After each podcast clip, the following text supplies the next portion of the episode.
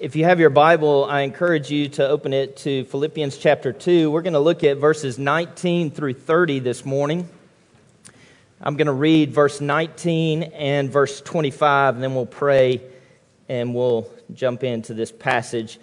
Let's take a moment now and read God's word, and we will pray together. Verse 19, Philippians chapter 2. I hope in the Lord Jesus to send Timothy to you soon, so that I too may be cheered by news of you. Verse 25 I've thought it necessary to send to you Epaphroditus, my brother and fellow worker and fellow soldier, and your messenger and minister to my need. Join me. The grass withers, the flowers fade, but the word of our God will stand forever. Let's pray together. Our gracious Heavenly Father, we come now to your word. We come to hear from you, for we know the way that you speak to us through the power of your Holy Spirit. It's true, and it has the ability to pierce our hearts and transform our lives. And so, God, we pray that you would come now and do what only you can do and teach us by your word through your Spirit. We pray in Jesus' name, amen. So there's a television series that is probably one of my all time favorites, and I actually try to watch through it almost every year, at least once, the whole series, mainly because of its leadership insights. It is The Band of Brothers. And if you've watched it, you probably are familiar with all the leadership insights that it has. However, this particular series, just let me tell you a little bit about it. It's a series that follows Easy Company, the 506th Regiment of the 101st Airborne Division. It follows them through its mission in World War II throughout all of Europe. It goes from D Day to VJ Day. It's based on interviews with uh, survivors from this company and the soldiers' journals and all their different letters. And it really shares the experiences that these soldiers, these legendary men, go through. But before each episode, there are interviews with the soldiers, not the actors in the series, but the real life soldiers. I love the interviews at the beginning. One particular interview is with Major Richard Winters, Dick Winters, who was the leader for Easy Company. In one of his interviews in the series, this is how he recalls a question that a fellow veteran was asked by his grandson. The grandson asked his grandfather, the soldier in Easy Company, Grandpa, were you a hero in the war? His grandpa kind of paused for a minute. He said, No, I wasn't a hero in the war, but I served in a company of heroes such a powerful moment in this series. So I want to ask a question this morning. What is it that makes a hero? We think of characteristics like courage or willingness, compassion, bravery, determination. But what about humility? You know, I did a Google search this week on what makes a hero, and it took me a disturbing amount of time to find an article that shared humility as one of the characteristics of a hero. This morning, as we continue to walk through this letter that Paul wrote to the Philippians, we come to a passage where we find a company of heroes. And I think Paul would agree with Dick Winters that he was not a hero but he served alongside a company of heroes. The unique thing about this passage, the servants in this passage, though, is that the one thing that ties them together is the characteristic of humility. So this morning, we're going to look at biblical portraits of humility because we all need a hero. First, the biblical portrait of Timothy. There's no one like Timothy. Verses 19 through 24. Paul says, I hope in the Lord Jesus to send Timothy to you soon, so that I too may be cheered by news of you. For I have no one like him who will be genuinely concerned for your welfare. For they all seek their own interests, not those of Jesus Christ. But you know Timothy's proven worth how as a son with the Father he has served with me in the gospel. I hope, therefore, to send him just as soon as I see how it will go with me. And I trust in the Lord that shortly I myself will come also. While Paul is under house arrest, he's in prison in some way, he's waiting for his trial before the Roman emperor. And because of their partnership and their affection, Paul, as the one who went out from the church and the church, the saints at Philippi, because of their partnership, Paul wants to go see them. But he obviously can't do that because he's in prison. He can't go to visit them. So he does the next best thing, and he sends Timothy. He wants to send Timothy. The relationship that Paul had with Timothy is somewhat of what we would call a life on life discipleship relationship one generation investing in another generation. So it's Paul's investment in Timothy, but also Timothy's investment in Paul. Paul has others to be sure, but there's no one like Timothy. The passage says he's genuinely concerned for your welfare. He's concerned for you, Christians at Philippi. He wants to seek the good for you, the good of others. But you know, we live in a world today where others seek their own personal good. Everybody is seeking their own good. In another letter that Paul wrote to Timothy, in 2 Timothy, chapter 3, verses 2 through 5, this is what Paul says to Timothy. He says, For people will be lovers of self, lovers of money, proud, arrogant, abusive, disobedient to their parents ungrateful, unholy, heartless, unappeasable, slanderous, without self control, brutal, not loving good, treacherous, reckless, swollen with conceit, lovers of pleasure rather than lovers of God, having the appearance of godliness but denying its power. That's the world we live in today. and we all know people like Timothy. They're out there, they're few and far between, but we know people like Timothy, and we know people that are not like Timothy as well. You know, people like Timothy, you can just sit, you can talk to them, and they're concerned about you. And you can tell the difference. They're not rushed, they're not distracted. People like Timothy aren't divided among other to do items that they have to get accomplished. There's no hidden agenda. They're not connecting with you because they want something from you or they want you to do something for them. They're sincerely concerned about what's going on with you. People like Timothy. C.S. Lewis makes a direct connection between someone who is concerned about others and humility. And this is what he says. I'm going to paraphrase what he says. He says, Do not imagine that if you meet a really humble man, he will be what most people call humble nowadays probably all you will think about him is that he seemed an, an, intelligent, cheerful kind of guy. But he took a real interest in what you said to him.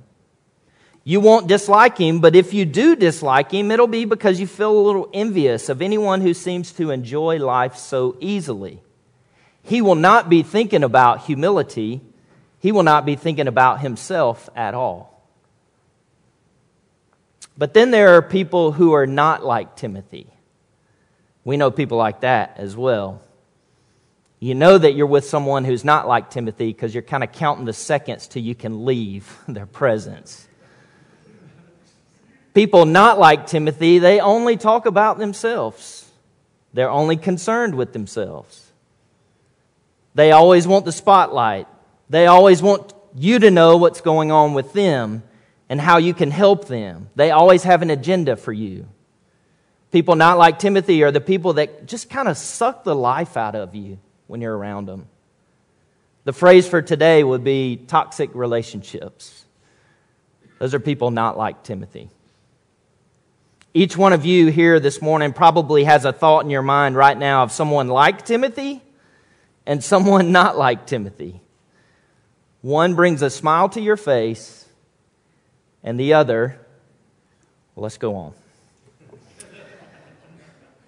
One way that being genuinely concerned for others, as Paul describes Timothy, one way that plays out in daily life is through service unto others, serving for the good of others. Literally, this phrase here is I have no one as good as Timothy. I have no one better than Timothy. So the idea is I have no one like minded with that kind of mind. Well, what kind of mind is Paul talking about? Pastor Ben went over that for the past couple of weeks with us. If you go back up to verse 5, Paul says, Have this mind among yourselves, which is yours in Christ Jesus. So these portraits of humility are an outworking of what it looks like for a community of faith to live with the mind of Christ. I have heroes, I'm sure you do as well. Two of my modern day heroes are Paul and Sarah Taylor. I don't know if you can really see this, but I used to serve on a board in the Philippines. It was called the Ang Bahay Parola Orphanage, and it was for street children. Ang Bahay Parola means the lighthouse, and this is the board of directors meeting in 2014. There are only three missionaries in that picture. Everybody else there is Filipino.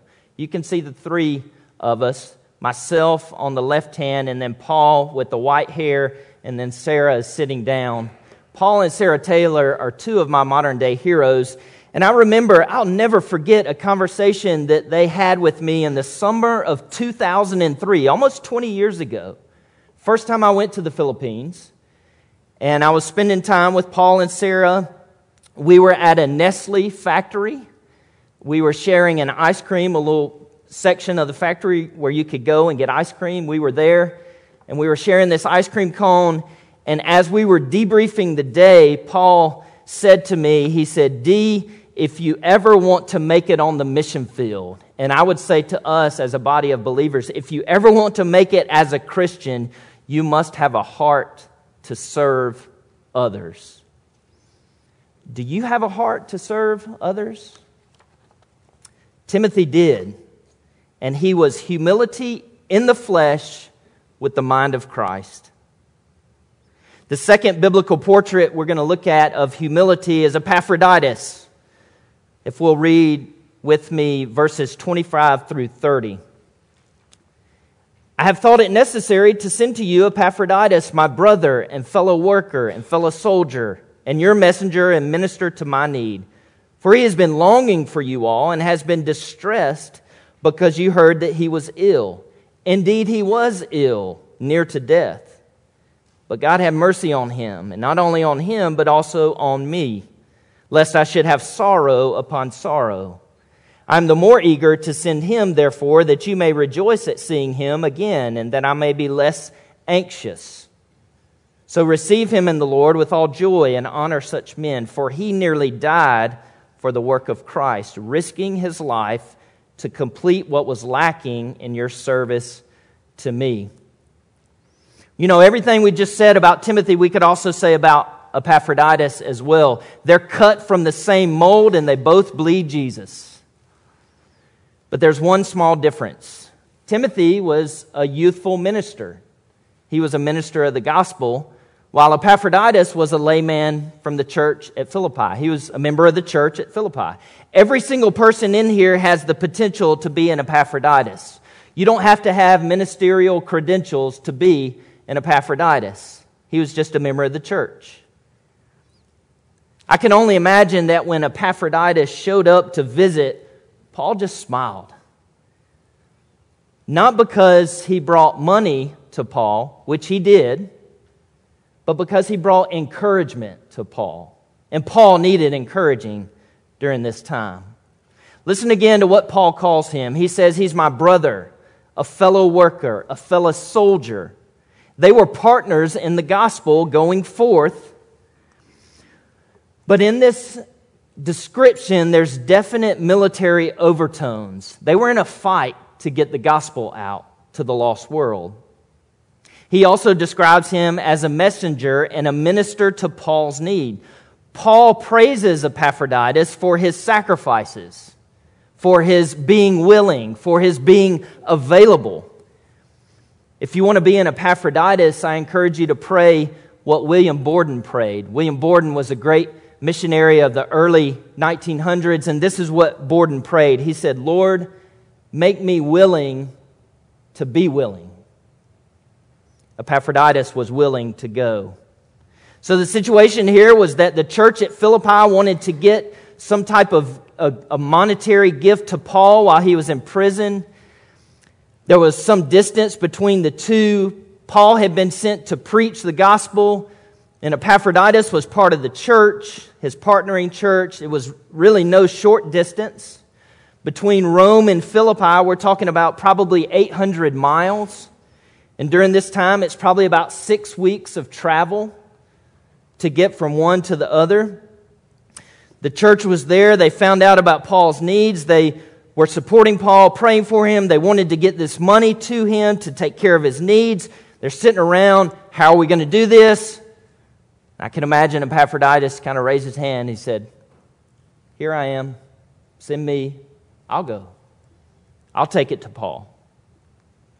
But little did he know when he volunteered to go that on his journey he would somehow get sick and he would almost die, all for the sake of getting this gift to Paul to help meet his needs.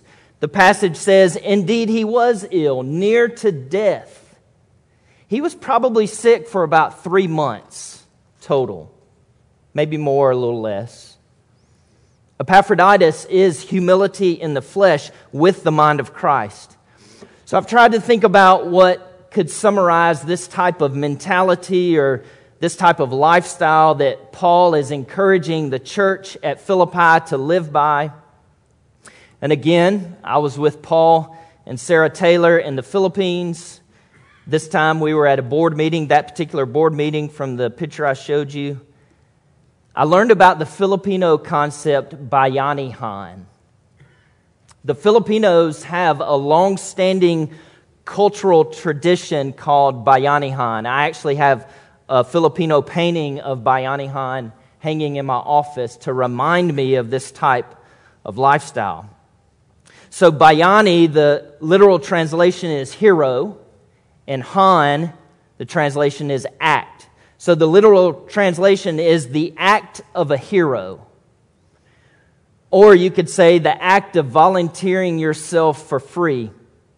In an article by Jeff Minguin, who is Filipino himself, but he speaks all over Asia, he said this Bayanihan turns ordinary people into heroes. It is the antidote to indifference, division, mistrust, and mediocrity.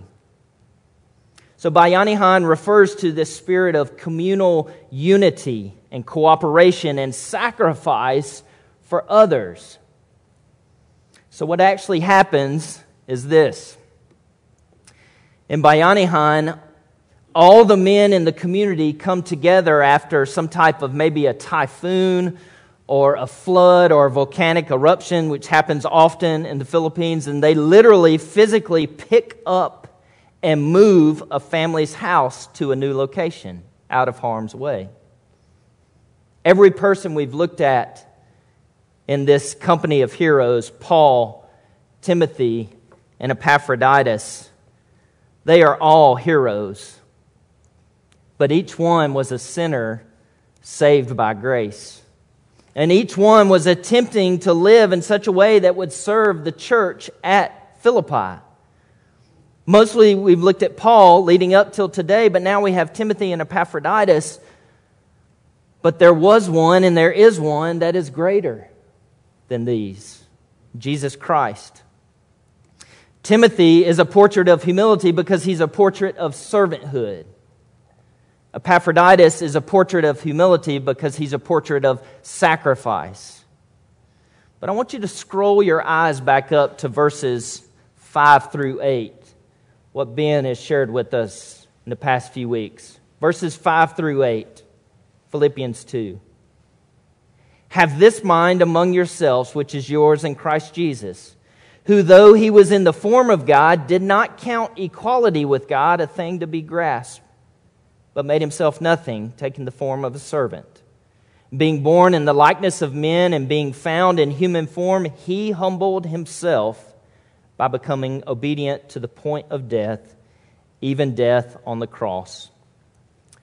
Jesus Christ is the true suffering servant because he was the true ultimate sacrifice once and for all for your sins and for my sins. Have you ever heard the story of the hero that died for the villains? Jesus Christ is the hero we need because you and I are the villains. For our sake, God made Jesus to be sin who knew no sin, so that in him we might become the righteousness of God.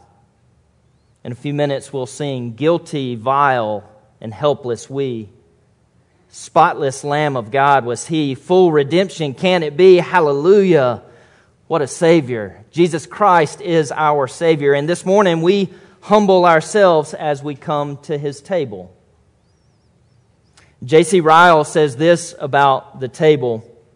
He says, The right reception of the Lord's Supper has a humbling effect on the soul. The sight of the bread and wine as emblems of Christ's body and blood reminds us how sinful sin must be.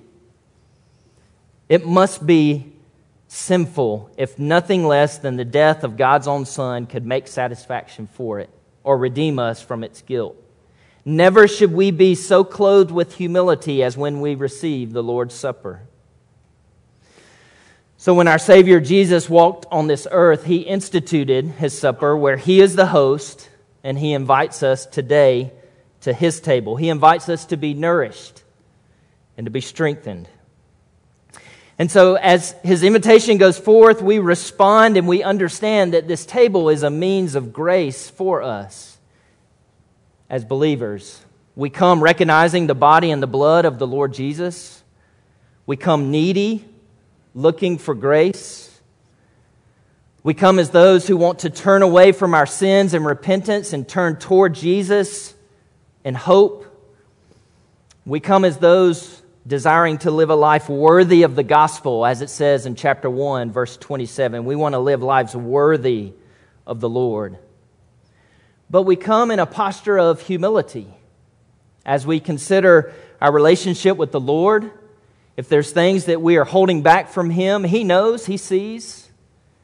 We want to come to Him in humility and ask for forgiveness. We also come in a posture of humility with the relationships we have with the body of Christ, maybe our own family or the family of God, or even our neighbors. We consider those in humility. If we do not come with these desires, then the scriptures very much warn us that we need not come and we need to wait.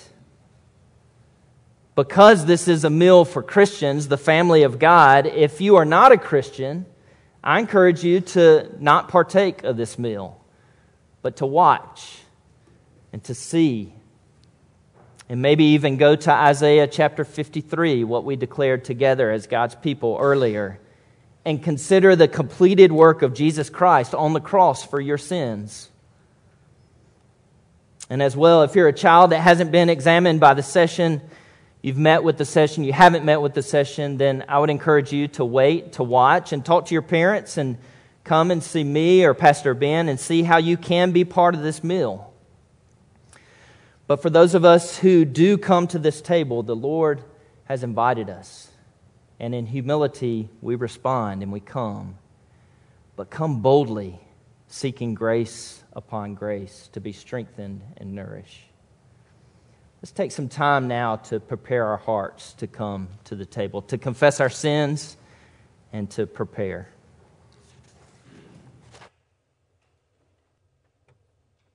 Our gracious Heavenly Father, we do come to you now. And Father, we come in humility. We come desiring to live lives worthy of the gospel of the Lord Jesus. We come weak. We come needy. We come confessing the things that we've done that we shouldn't have done. We come confessing the things that we, uh, Father, we don't even know that we do. And so, Father, as we come, we thank you that you've called us to this table today. And we thank you that it's your table. And we thank you that as we confess our sins, you are faithful and you are just to forgive us of our sins and to cleanse us from all unrighteousness. Oh God, we thank you. So, Father, as we come now, we pray that you would help us prepare to partake of this meal that you've provided for us. And we pray in Jesus' name. Amen.